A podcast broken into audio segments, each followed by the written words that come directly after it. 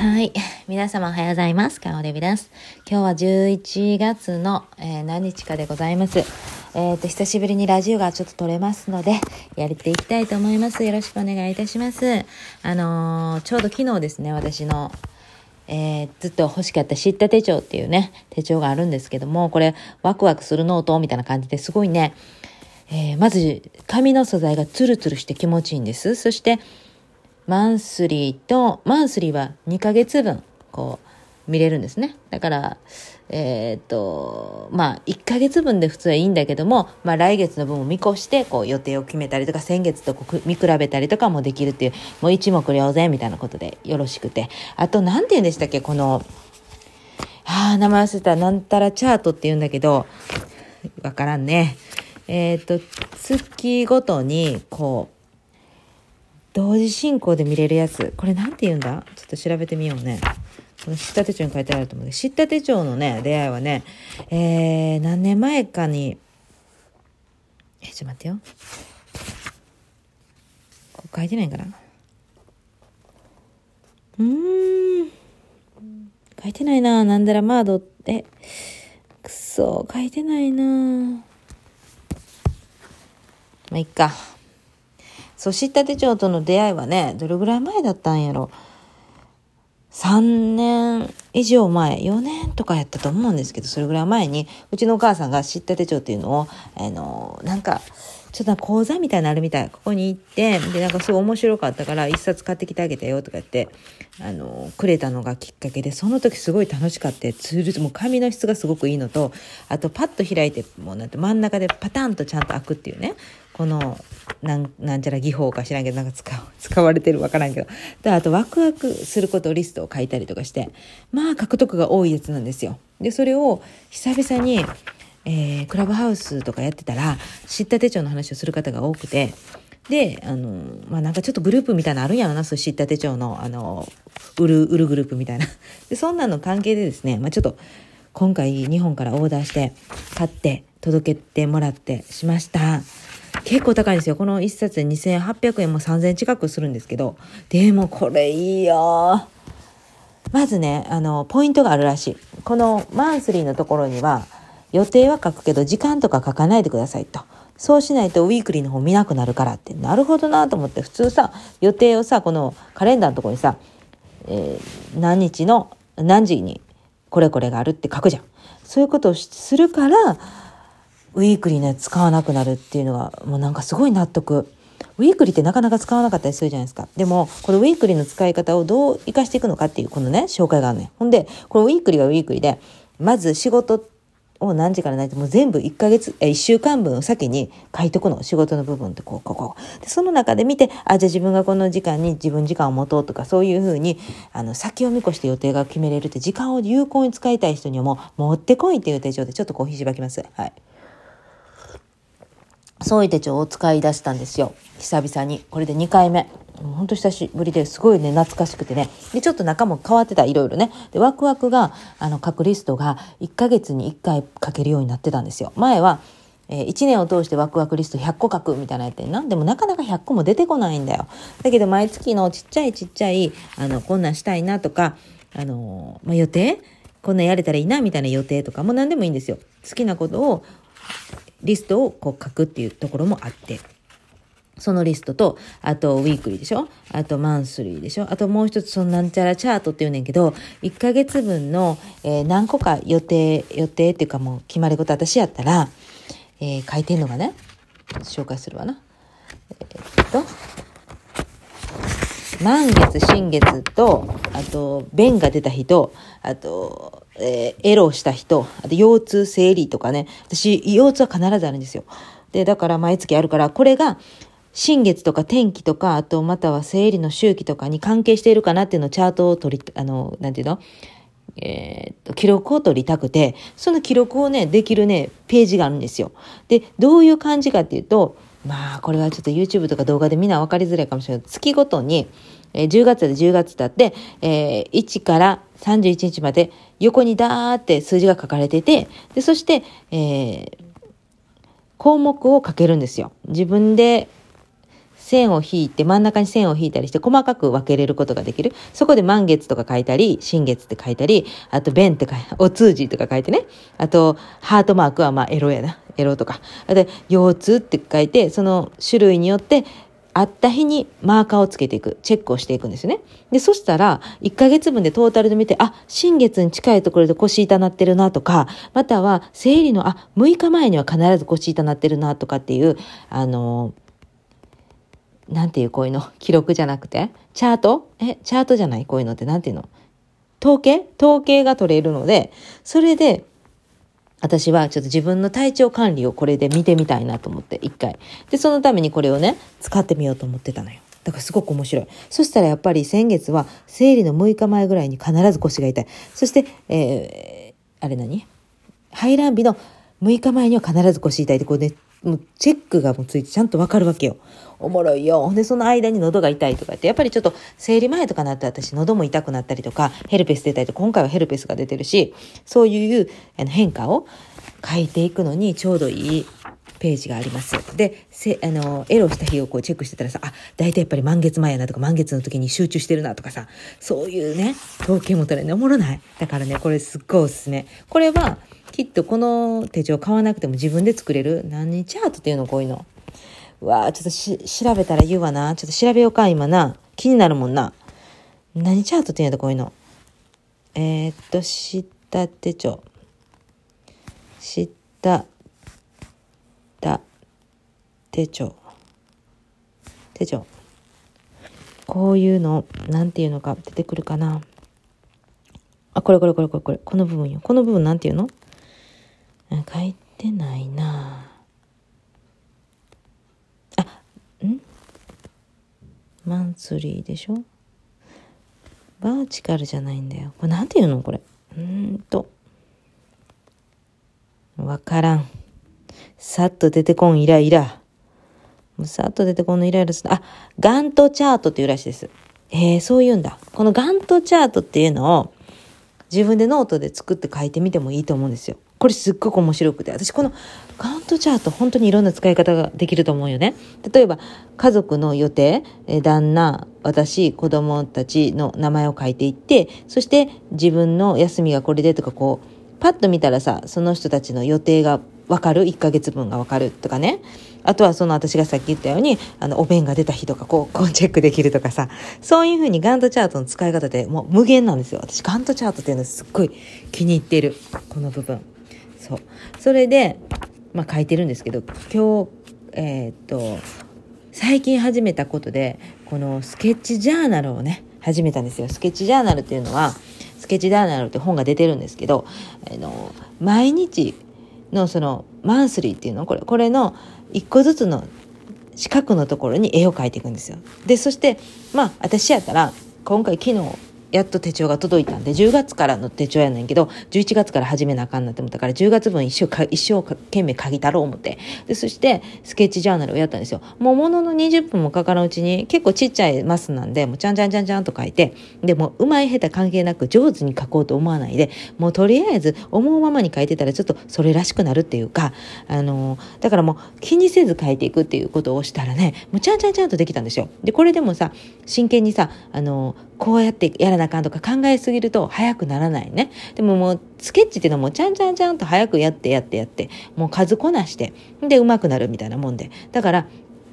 適当にパンパンパン書いたらね、楽しくて。で、あの、携帯がそれはすごく役立つ。写真撮る人やったら、もう毎日のように撮ってるやん。で、それで、10月何してたかなっていうのを遡ってみて、そして写真を見て、ああ、そんなこともあった、あんなこともあったっていうのを書いていく。その絵を描いてみただけで、あ、こんな、わかるわけですよ。パッと見て。で、アンパンマンみたいな絵のところがあんねんけど、それは27日に描いてんだけど、このアンパンマンみたいな絵っていうのは、マナちゃんが友達からグミをなんかもらったね。それがなんか韓国かなんか中国かなんかのキャラクターで、アンパンマンのパクリでしょみたいなやつやった。で、それも絵を見たら、あ、わかる。あ、これはまなちゃんがなんかもらったやつやとかね。で、あと、パンダのカラフルなパンダの絵も描いてあるんだけど、このカラフルなパンダっていうのは、日本のアマゾンでオーダーしたら、その日本のアマゾンの箱が、このカラフルなパンダ書いてあって、それが可愛くてとかね。これ絵を見たら一目瞭然。あ、そうそうそうって。で、聖書カバー、カラフルなレインボーの聖書カバー日本からいただいたんだけども、それも絵が描いてあるから、あ、そうそうそう、あれもらったよねとかすぐ見てわかる。これもうほんと絵日記になるんですよ。絵だけで。ちょっと飲みますね。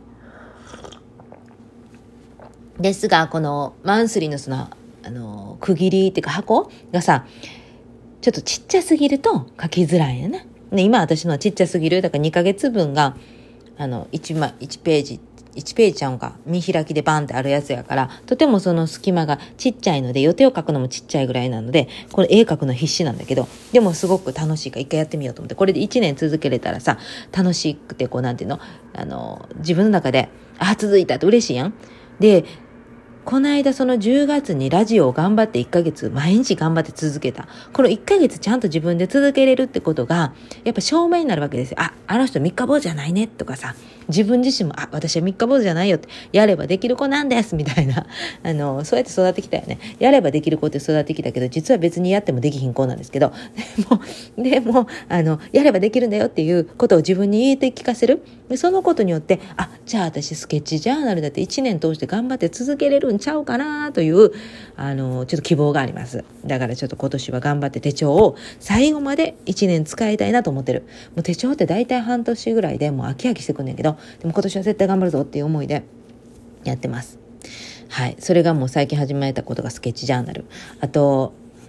勉強美。美術史の勉強なんですけど、これが面白くてね。ちょっと今から美術史の話していいですか？ちょっと今何分私喋ってますか？一回切った方がいいでしょうか？いや、11分いいか。いっちゃおうか。私ね、もともとね、子供の時に、うちのお母さんが、あ、このことを文章で読みたい方は、ラジオ顔、あ、ラジオじゃない、ほんまごめんなさい。えー、っと、アメブロのバークレーからこんにちはっていうブログをもう約10年ぐらいしてますけども、久々にブログ更新しました。たまに、あの、文章で打ちたいなと思うときは、たまにもう最近はブログをアップしてますけども、いい文章が私の中で書けたと思う。なんかまとまって、頭の中整理しながら書いたから、あの、歩きながら書いたから、うん、ちょっとなんかまとまって書けたのかなという内容になってますけど、それを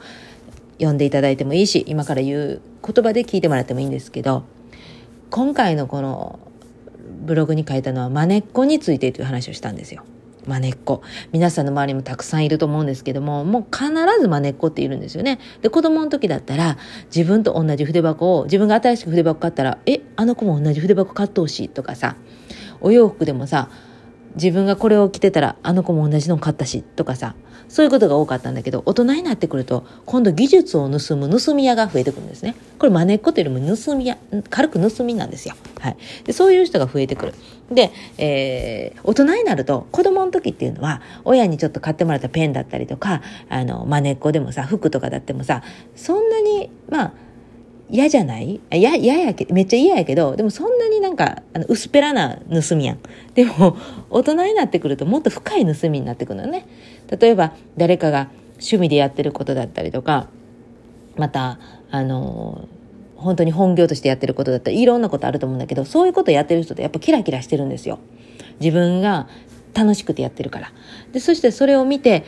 はなんか自分もできそうだなって思う人がまねっこなんだけどそういう人が自分に向いてる向いてないとか関係なく、あ、それ私もできそう。あの人がやってるんだったら私もできそうっていう感覚で飛びつくんですよね。で、そして、え、それってどうやるのとか、またはまあ、一番近い、なんていうの、簡単なところで言うと料理とかでもそうなんだけど、その料理どうやって作るのとかから始まったりとか、そうやってどこで買ったのとか、何やったのとか、自分ではリサーチしないですぐ聞くの。で、そしてすぐ聞くんだけども、ほんまにあなたはそれ興味あるかって言ったらわからんのよ。その人自分がないから、まねっこさんとかっていうのは、基本自分がないんですよ。自己がないのね。自分がこれ好き、これ嫌いっていうのがあんまりわからない。自分を知らない人なんですよ。で、あの、のめり込んで何もかもいろんなこと楽しくやってる人っていうのは自分があるんですよ。で、こういうのめり込んで好きなことをいろいろやる人も、もちろん人からの影響もあります。人がやってて、うわ、それってすごい面白そうって思って、そこから勉強したら深みにはまるっていうパターンもあります。でも、それ面白そうっていう引っかかりは、必ず自分が興味があるから引っかかるんです。でも、真似っこっていうのは、興味とか関係なく全部手当たり次第にパッと目に入るものをあやってみようと思ってやるんですよ。でもちろんそれは好奇心旺盛で素晴らしいことなんだけれども、えー、結局そのパッと飛びついてやるもんだから何一つ自分のものにはならなかったり深みに入っていかない。で興味があるから深く探求できるわけででこれアート思考の本っていうのもあるんですけどねそれにも書いてあるんだけどね探求の根っていうのは見えないんです人からは。これは自分があ私やったらまず、えー、27歳の時ですよね。あの違う違うあそうか、まあ、まずそこから話そう27歳の時に哲夫さんと一緒に初めてデートが美術館に行ったんです。で、哲夫さんは美術史を大学でいっぱい専攻して学んでたから、美術の歴史、またその技法、そのアーティストのこととか全部、全部っていうかこう、見に行ったその絵に対して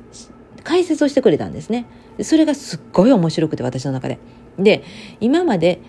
えー、そういうふうに、あの、美術館には何回も行ったことがあった。で、子供の時から母親が絵がすごい上手な人で、えー、水彩画を大人になってからも習ってたりとかして、もともと漫画家志望だったんでね、絵画も基本的にうまかったんです、うちのお母さん。で、それで絵画も大好きなんで、絵画に興味持ってたので、あの、そういう美術に触れることをものすごいしてくれた人だったんです。でも、私はそれの面白さが全くわからないままに、ただでもね、お母さんから受け継いだのか、あの、イラストとか絵は結構ね、あの、好きで、あの、うまい方やったと思います。で、それで、絵を描くことは好きだし美術はいつもいい点数でいいあの評価をされてたんですね。でもこれといってよくわからなかったその美術館に行っても。でそしたら27歳の時に初めてサンフランシスコのあのモマとかだったと思うけど美術館行った時にあの哲夫さんにいろいろこう教えてもらってそこからバークレーの美術館行ったりとかいろいろ美術館巡りをしながら本当に面白かったんです解説された時に。でそれが私の始まり美術史っていうものの惹かれる始まりだったと思うんですよ。でそれから遡ってえ遡って月日が流れ35歳ぐらいだったと思うんですけどその時に仕事場のオーナーに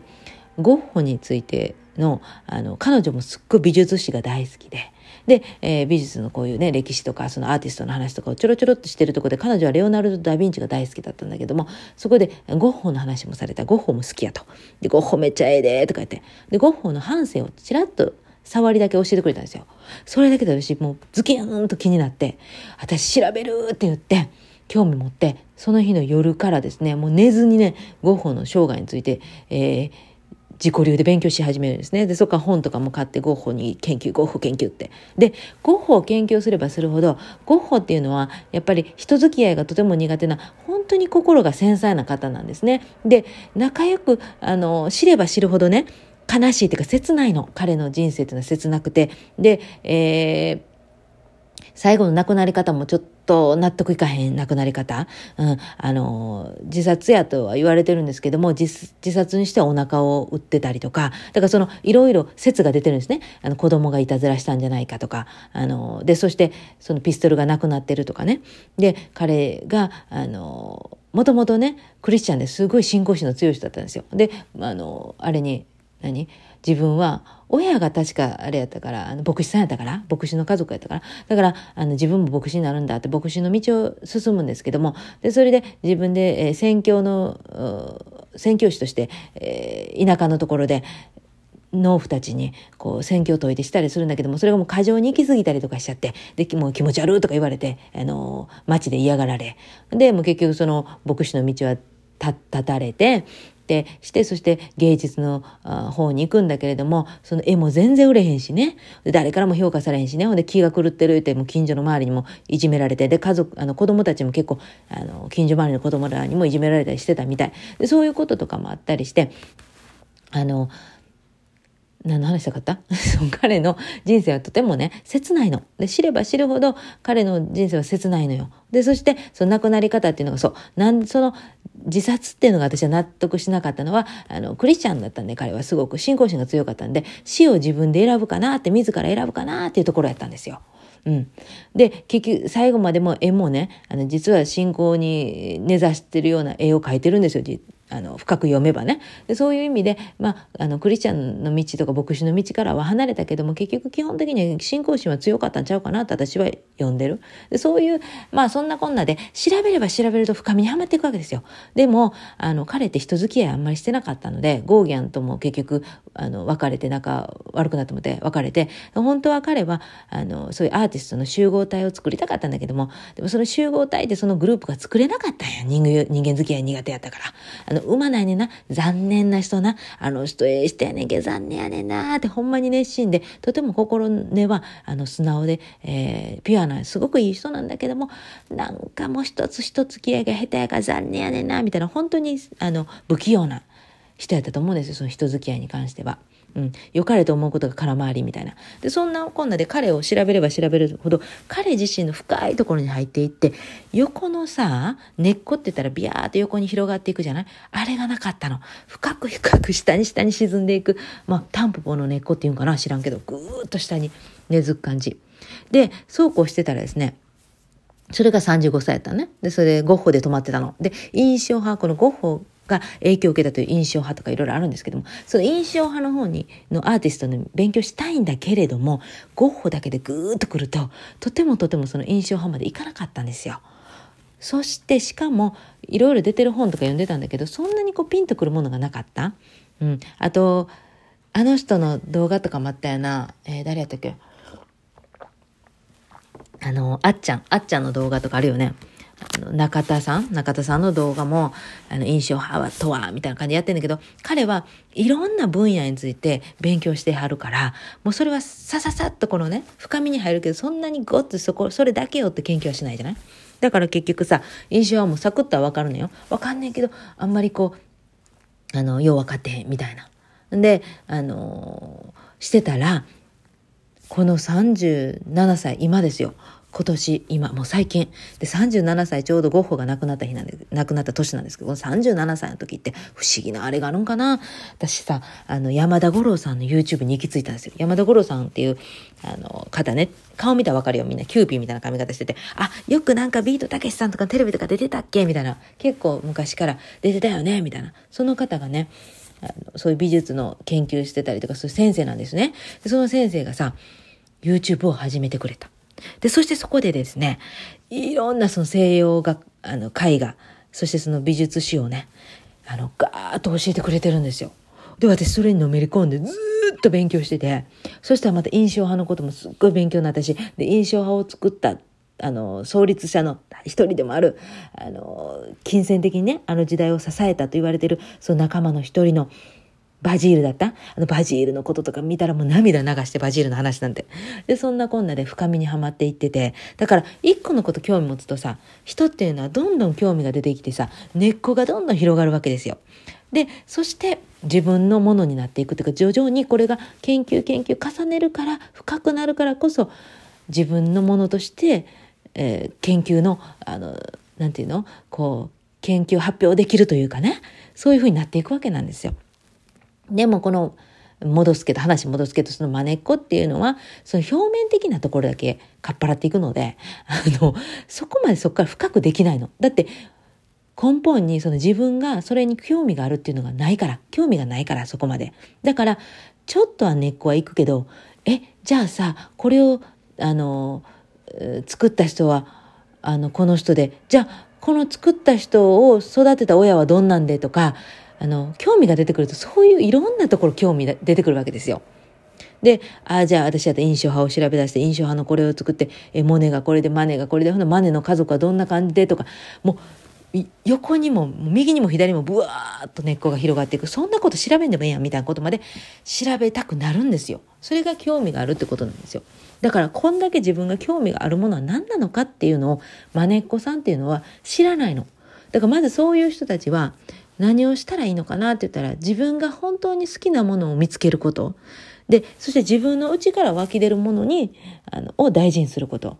だ、うん、目で見てパッと見てあれあいいね。あ私もできそうだなとかあこれ良さそうかも。とか思うけどあの試してみるけど。でもその感覚が鈍いんだと思う。であの自分自己がすごい強い人っていうのはパッと見ていいなとは思うけどあこれは私には絶対向いてるとかあこれは結局私は向いてないとかいうセンサーが強いんよね。だから無駄にいろんなものをパクったり真似たりしない、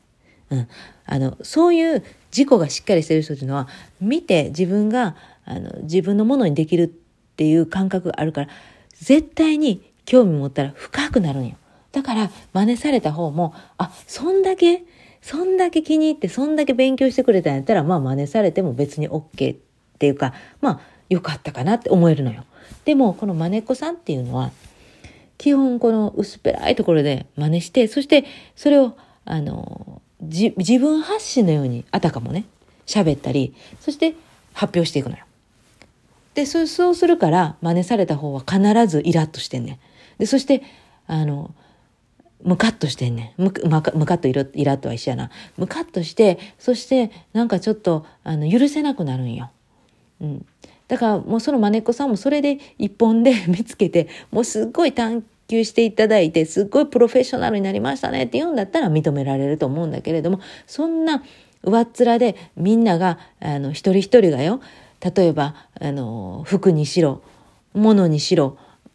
そうよ、そういうものも自分で足を向けて、またはインターネットでもいい。リサーチして、これが欲しいと言って選んだもの。これって労力もかかってるし、心もかかってんねんな。で、そういうところとか、あと、勉強にしてもそう、あの、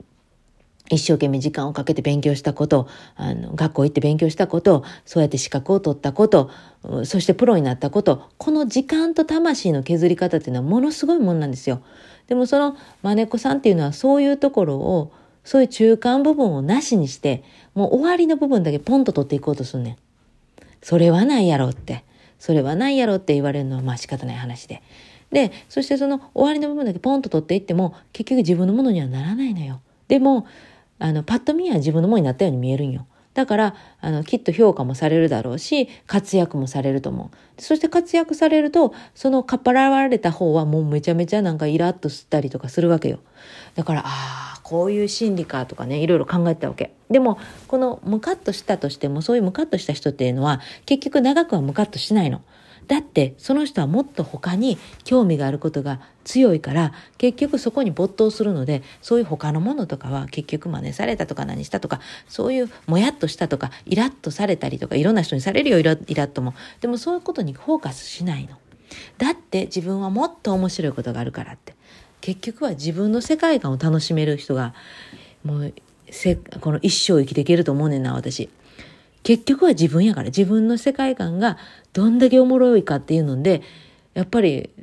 あの人生が楽しくなるんじゃないでしょうか？だってもう老人とか見ててもさ結局老人になった時に友達っていてないよ。周りの友達たまにいてるよ。でも大体がさ、先立たれたりとかさ、あの、するし、もちろん今ごっつい仲いい友達だって、年いった時にはどうなってるかわからんや。で、私みたいに友達少ない人とか特にな。で、そして友達っていうのは、もう老人になったら本当にコアな友達しか来ない。会いに来てくれても本当にたまにしか会えないじゃん。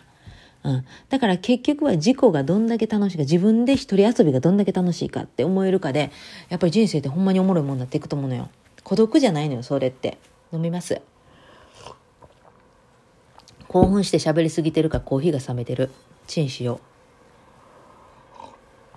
う。そう。なんかね、この新月はなんか意味があるんかなサソリ座の新月とか言ってたよね。今日なんかな一応今日みたい。日本はもうだ昨日やったんかな？アメリカ時間で。分からんけど。その辺でやっぱこの私の言ってることがもしかしたらそのあの月の新月満月と関係あるんじゃないでしょうか。私いつもね満月とか新月の時にあの強いメッセージをねいつも言うてんねん自分なりに、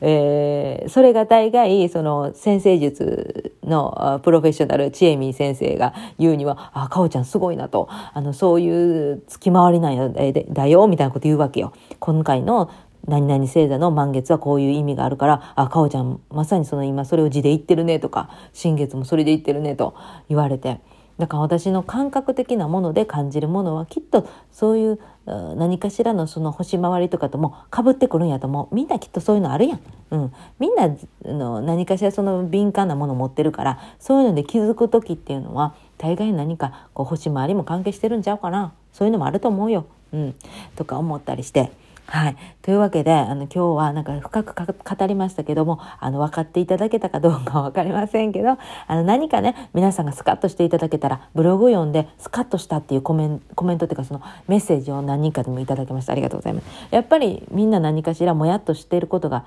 時々あるみたい。うん、だからそれを私が代弁してるっていう感じですかね。うん。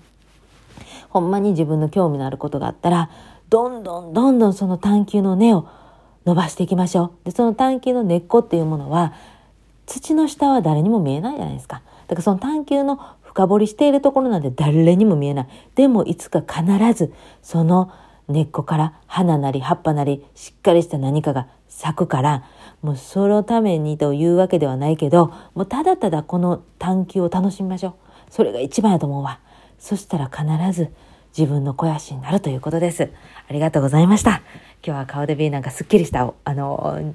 ラジオになったんじゃないでしょうか。はい、ありがとうございます。はい、ありがとうございます。はい、11月の、えー、っと、5日、金曜日、仏滅でございました。ありがとうございました。あのね、これ日本のさ、手帳だから、仏滅とか大安とか書いてあるんでね。大丈夫。仏滅の後には希望の大安が来ます。土曜日は大安です。はい。ありがとうございました。それでは、皆様今日も素晴らしい一日にしてください。カルフォルニアからカオデビでした。オープン